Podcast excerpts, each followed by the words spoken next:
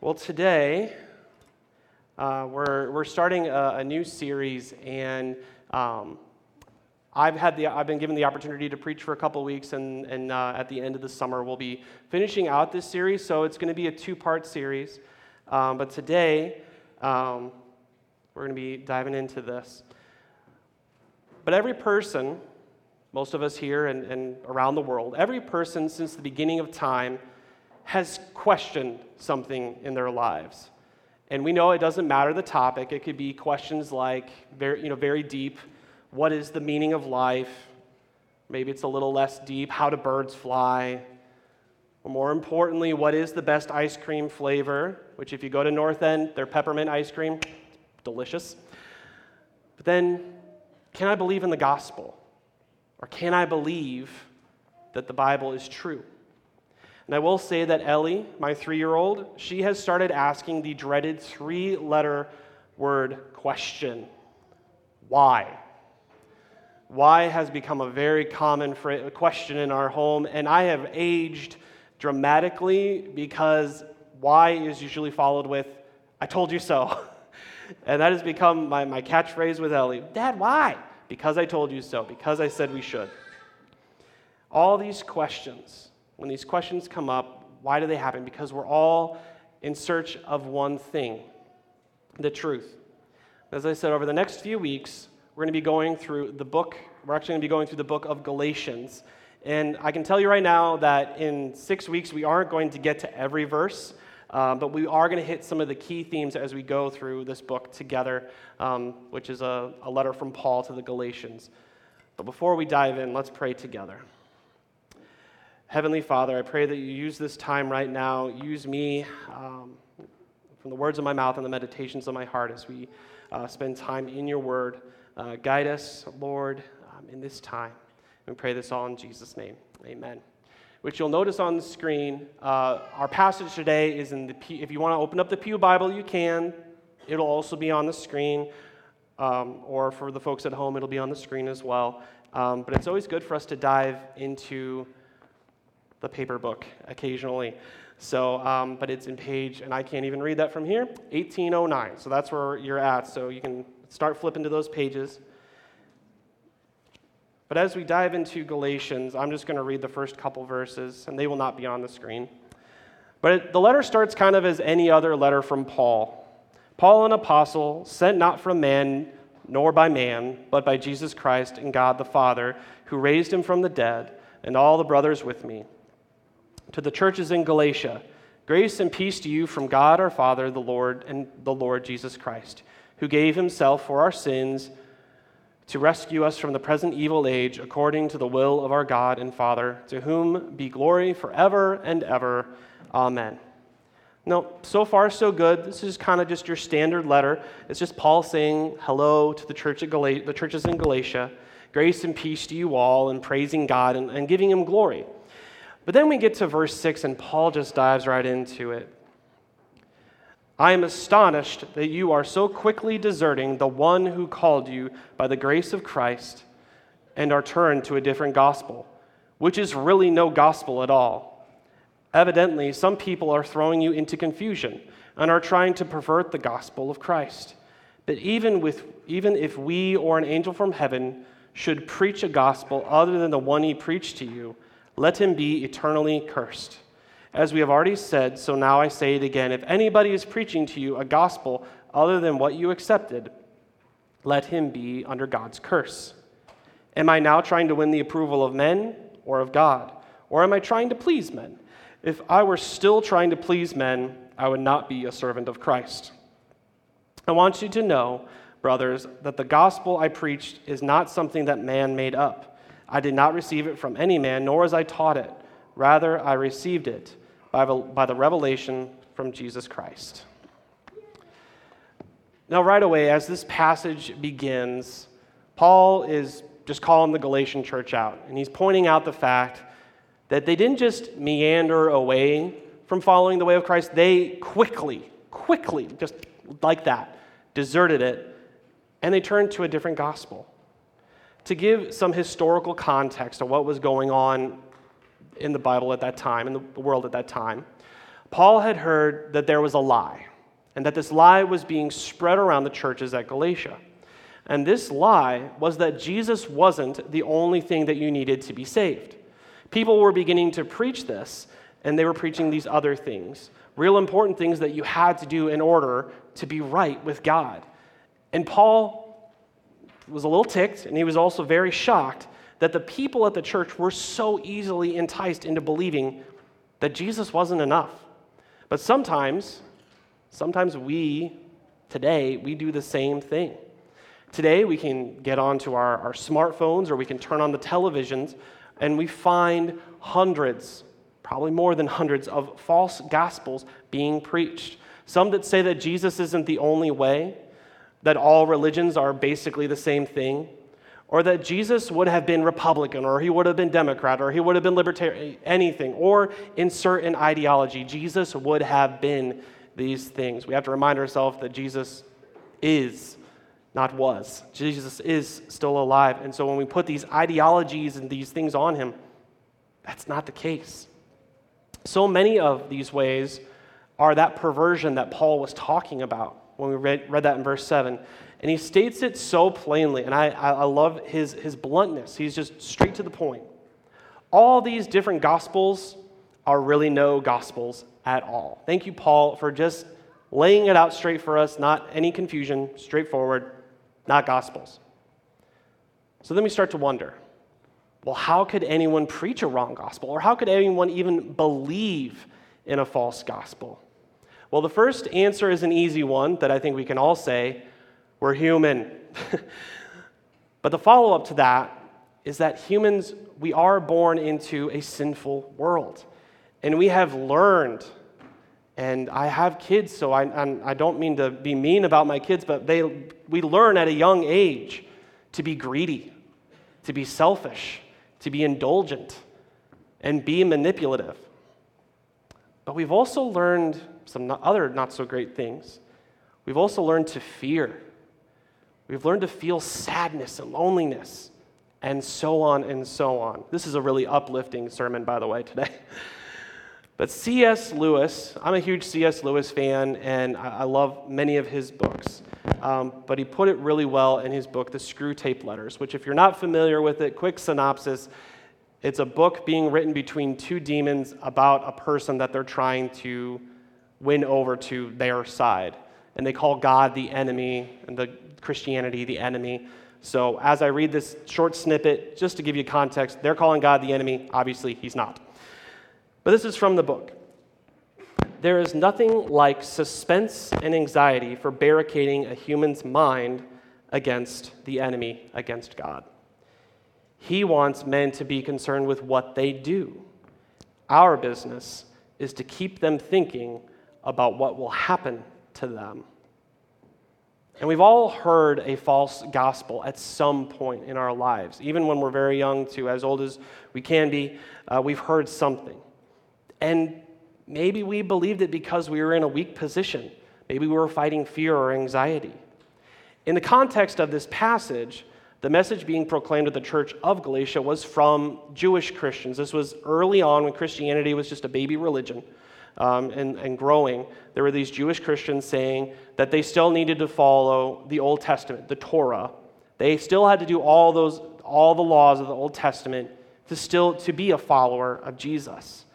But then Paul comes in and he counters that in verse 6 by reminding them that they are saved by the grace of Jesus Christ and his sacrifice. In our world today, we are seeing the advancement of could be that gospel or it could be many different gospels. And just to name a few, we can think of the prosperity gospel, which is, if you aren't familiar with it, is a religious belief among some Protestant churches that financial blessing and physical well being are always the will of God for them, and that faith, positive speech, and donations to religious causes will increase one's material wealth. And unfortunately, and I had to do a little bit of Googling to make sure I had my, my dates correctly. I think most of you can remember Jim Bakker from the 70s and 80s, and even to today, we know of prosperity gospel preachers. I'm not going to name any names. Jim Bakker is back in the 80s, so that's old news. Um, but we know today that prosperity gospel is still this thing that's so pervasive in our world. And this false gospel has preyed on so many people around the world over. And it's taking advantage of people's willingness to, to give and to do works. And they believe that if they do this, that they are protected by God. And I, I can speak for my generation, we're plagued by several other false gospels. Just to name one, the New Age movement that has blended other religions, Buddhism and Christianity, and even bringing in things from Islam. They, they blend all these religions and philosophies, saying that Allah and God, oh, they're the same. There's no difference. You can read in the book. They're not. That there's more one way to get to heaven. Or there's also the progressive gospel, and, and I don't, we don't have enough time in the day to, to go through all of that. But it's simply saying that this is just a good book, that Jesus was just a good man, and that hell isn't real. It's scary to hear those things because that is stuff that is being preached in churches today. People can get on and listen to podcasts, they can listen to sermon snippets, they can watch it anywhere, and they can hear these things. And I know that today, I think eventually we're going to look back on this time in church history and see that the deconstruction movement that's happening as an anti gospel movement. So many believers are walking away from the faith, and I've seen it happen in, in friends and, and family and people that I love and care about, that they were so on fire for God as a teen, but they walked away from their faith because maybe they weren't given the full gospel. They got the gospel light version, that they know that God loves them and that they're awesome. Or maybe they were given a false gospel, whether it was insert a false gospel, one of the ones that I talked about. And it's so hard to see that happen. So, what can we do? What can we as the church do today to prevent this from happening to, to not just future generations, but inside our own church, from us falling into that same trap? How do we get ourselves back on the right track if we have started to stray? Simply put, we must get back to the true gospel, and we need to share it with everyone. So you're probably wondering okay, if all these other things aren't the true gospel, what is? And I'll tell you right now, this is Nate's distillation of, of my studies and, and, and praying about it. This is the gospel that God created the world. The Bible tells us that God originally designed a world that worked perfectly, where everything and everyone fit together in harmony. And God created us for a purpose. He created us to know Him and to enjoy Him, to live and to bring glory and honor to Him. But if we look around at society, it is easy to see that humanity is not bringing glory to God. Rather, that there is a brokenness in the world and we are the problem. We have not lived for God. We have not followed his rules and made up our own. We have not valued relationship with him. And the Bible calls this sin. And it means and it means to run from God. It's driving us away from him, trying to do life on our own way. And sin is taking the title of God and putting it upon ourselves. And it is because of sin that we as humanity have become hostile, not only towards God, but towards others. And the Bible says that the consequence of sin is death. Brokenness leads to a place of realizing a need for help, a remedy. Some good news. God, because of his mercy and great love for us, did not leave us in our brokenness. He sent his son. And Jesus was a solution to our sin problem. And Jesus came to us, lived a perfect, sin free, exempling life by God's design, and willingly chose to die in our place to pay the penalty for our sin. He then defeated death and rose to life. And he did for us what we couldn't do for ourselves. This is the gospel that Paul is talking about. And not once, but twice, he tells them if anyone is preaching anything other than the true gospel, let them be under our God's curse. That is Nate's synopsis of the gospel in 250 words or less. So, this, so we, we look forward because God, He's calling us back. He's calling us back to believe in the true gospel and living it out. But to do this, we have to start living a different life. And no, not a life focused on rules or works, but a life that at times is going to be counter to the, what the world expects of us. A life that is following God's call to live a life that gives Him glory in all we do, living a life of worship in action, in speech, and in thought, as we pray, as we read our Bibles, and share the gospel with others. Doing life this way, it's pleasing to God. And it drives Satan absolutely nuts to see us not giving into his schemes. When we are stuck in the endless loop of people pleasing, we always end up hurting ourselves and those we are called to love. And God doesn't want that for us. And um, I have to tell you, when I was a bit younger, and I've, I've lovingly called this my BC days, it's my before Christine days. Um, if you haven't heard me say that, that's when I say my BC days. It's not before Christ, it's before Christine. So, when I was a younger man in ministry, I was really good at saying one word. Whenever someone had a favor to ask or someone said, Hey, Nate, could you help me in this? I loved saying no. I was very fear filled in my life. I was afraid of giving of myself because I always thought people were trying to manipulate me and control me. And I had a, a good friend, he's one of my former pastors. He spoke into me one day and he said, Nate, you need to learn to say no in love. You need to learn to say no to somebody and not have it be harsh. You need to learn to say, no, I can't do this right now, or no, I don't believe that's the best thing for me to do right now. Not just, nope, not gonna do it. And I'm glad he taught me that because now as a parent, you know, I joked about why being the favorite question in our home. I have learned that with my kiddos, at times I have to say no. And it's not no because I don't want to watch another episode of Paw Patrol or no, they don't need another Princess Gummy candy. I say no because I love them. It's not just because I'm tired. And that's what God, that's part of what God is saying, what we're reading in this passage is we have to remember that when we're saying no to people, it's because we love them, because we love God first and we want to follow what He has for us in our lives. And thinking of just giving God glory. One of the favorite church phrases that I, I learned a couple years ago as I started to study the Reformation more and understanding Reformed theology um, is something that i will slip into my prayers at times. And it's the, the phrase, Soli Deo Gloria, all glory to God. Church, living this life, we know it's not going to be easy, but is it really any easier living it any other way, not giving God glory in all that we do?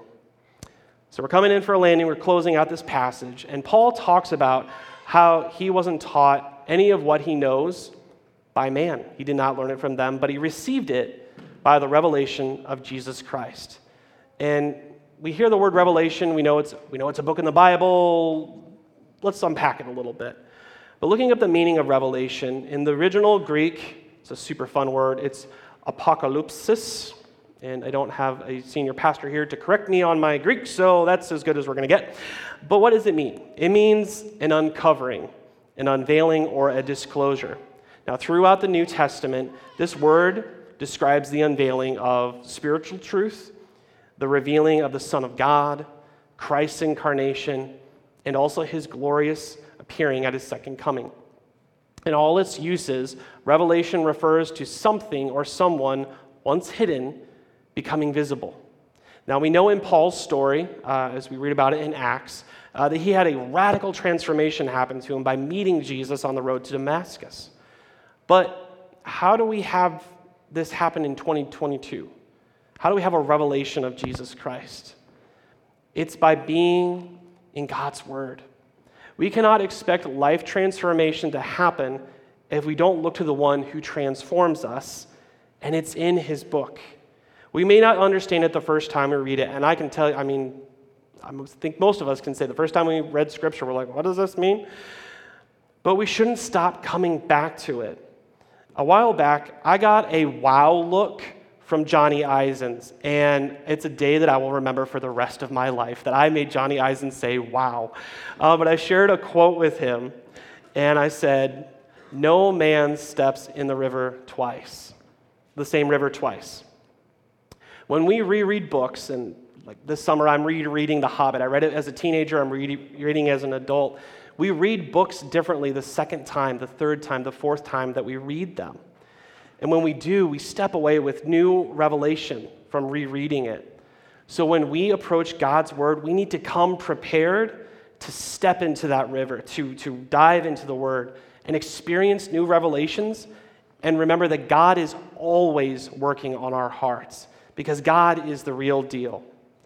In closing today, I want to tell you guys one of my favorite church pastimes. And I grew up in the Methodist church, and there's one thing other than meetings. Um, Methodists are good at potlucks. Like, I remember most churches, we'd get done and we'd be downstairs, and magically there would be a bucket of KFC chicken and coleslaw and all the different things. But one of my favorite things to eat as a kid was mac and cheese. And I, I can tell my kiddos, I can tell you my kiddos love mac and cheese. But over time, there's been this thing that's come out called Easy Mac. And if you're not familiar with it, it's literally a little styrofoam cup. You pour the cheese powder in, water, and you microwave it, and you get the saddest bowl of mac and cheese. And I'm like, I don't want that. I want the heart stoppingly good, uh, just heavy cheese with the crumble on top. That's the mac and cheese that I want. When I say I want that, and, church, I know this is a corny way to describe it, but I want the real Mac. I don't want the easy stuff. When it comes to believing in Christ, I want the real thing. So many of us are done with that little sad prepackaged gospel. We want the real thing. And we want to believe in to believe in it because you know it's it's so much greater than just believing that God loves me and I'm awesome. We're seeing people and I know I said this earlier, but we're seeing our friends, our family, those in our lives go through deconstruction right now, and they're walking away from the church. And sadly, it's happening in a, in, in a place where they can't reconstruct. Now, some of us, maybe we have gone through our own little deconstruction, but what's so important is that we reconstruct. And that has to happen in the church. And the church has to be that place. And we have to become the place where we can wrestle with hard subjects. We have to be able to deal with doubt because doubt is going to happen. In church, we have to be able to deal with disagreements. We can't just storm off because we're ticked. We have to work together because that's what God is calling us to. And we also need to be in awe of God. We can't just be fighting. We also need to be in awe of God. And that's when we dive into His Word and we see good things happening. Church is to be a place where there is a firm foundation on God's Word. We're in a Reformed church. That's what we stand on God's Word. And we also have to have the full realization of the true gospel. So, church, I'm going to use my corny line. I hope y'all want the real mac, the real mac and cheese. Let's pray together. Heavenly Father, we've come to you today wanting the real thing, to know you as best we can. And Lord, we know it's going to take a lifetime several, it could take several lifetimes to get to know you, even just a little bit. And so, Lord, I pray for us that as we go forward today, that we are pursuing understanding your true gospel. That we not be learning from man, that we not tune into a, a podcast or a YouTube video or an article, but that we come to your word first to know you. There are so many smart people in the world that we could go to them, but Lord, their wisdom and knowledge doesn't even scratch the surface on what is in your word. So, Lord, help us as we do come to it, that we're going to come with questions, we're going to come with doubts, we're going to come with things that we question ourselves and our world. Help us in the ways that we are breaking away from the old, our old lives. That just falls away, and that the new life ahead of us, we can start pursuing that and pursuing you, God in your truth. Not the world's truth, not our truth, your truth. We love you, Lord. We pray this all in Jesus' name. Amen.